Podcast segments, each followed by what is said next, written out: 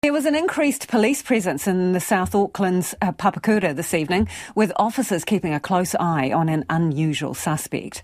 A young male fur seal made its way through the suburbs, stopping at a fast food car park, crossing busy roads and blocking traffic before visiting a few houses, having a snooze in someone's backyard. The Department of Conservation is now trying to figure out how they can get the lumbering native mammal back to its natural habitat. Sally Wenley reports.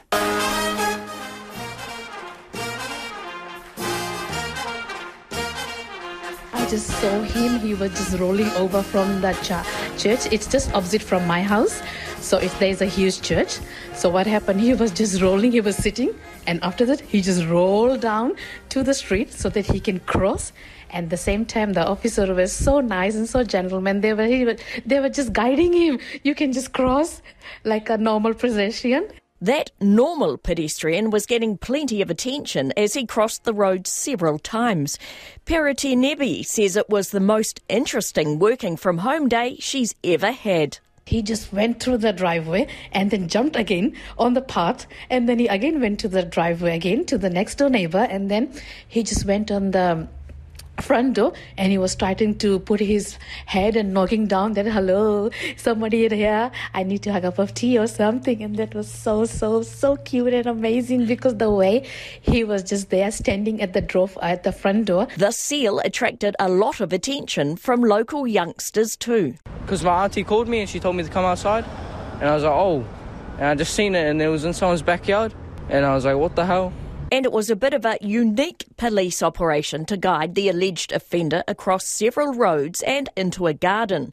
Senior Sergeant Andrew Parkinson says they sealed off a road in case people got too close. He'd been racing around Papakura for the morning and then came down here and he was asleep for quite a period of time and he was quite restful and he didn't appear to want to move but he's in the last sort of 10 minutes he sort of jumped up and he's he's um, racing around the back garden here and he's um, he's quite active now that he's spent a bit of time with the seal, Senior Sergeant Parkinson says he can't make an arrest for trespass or disorderly behaviour as he's too cute. He looks at you um, quite longingly, and he's um, he is a big animal, you know, but he's um, so I suppose from my perspective, I'm just keeping in mind that he is from the wild and that not to get too close to him. And although he does look rather cute and cuddly, I don't know if I'd get too close to them. As onlookers gathered, the Department of Conservation arrived at the house this afternoon to work out the best way to get the juvenile male fur seal back into his natural habitat.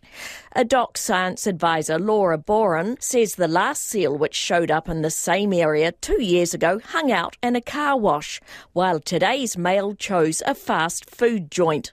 That seal has its own Twitter account, and within a few hours of today's seal encounter, it was back online, writing, Kia ora koutou e te whānau. Good to be back.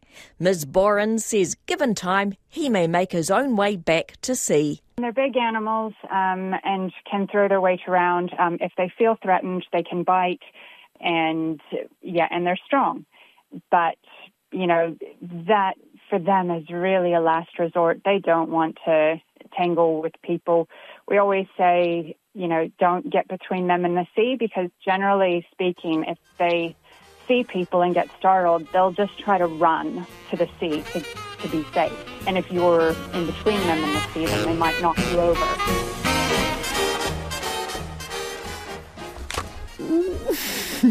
What a sassy seal, so cute. And an update staff from Auckland Zoo and DOC have safely caught up with the seal and have relocated him.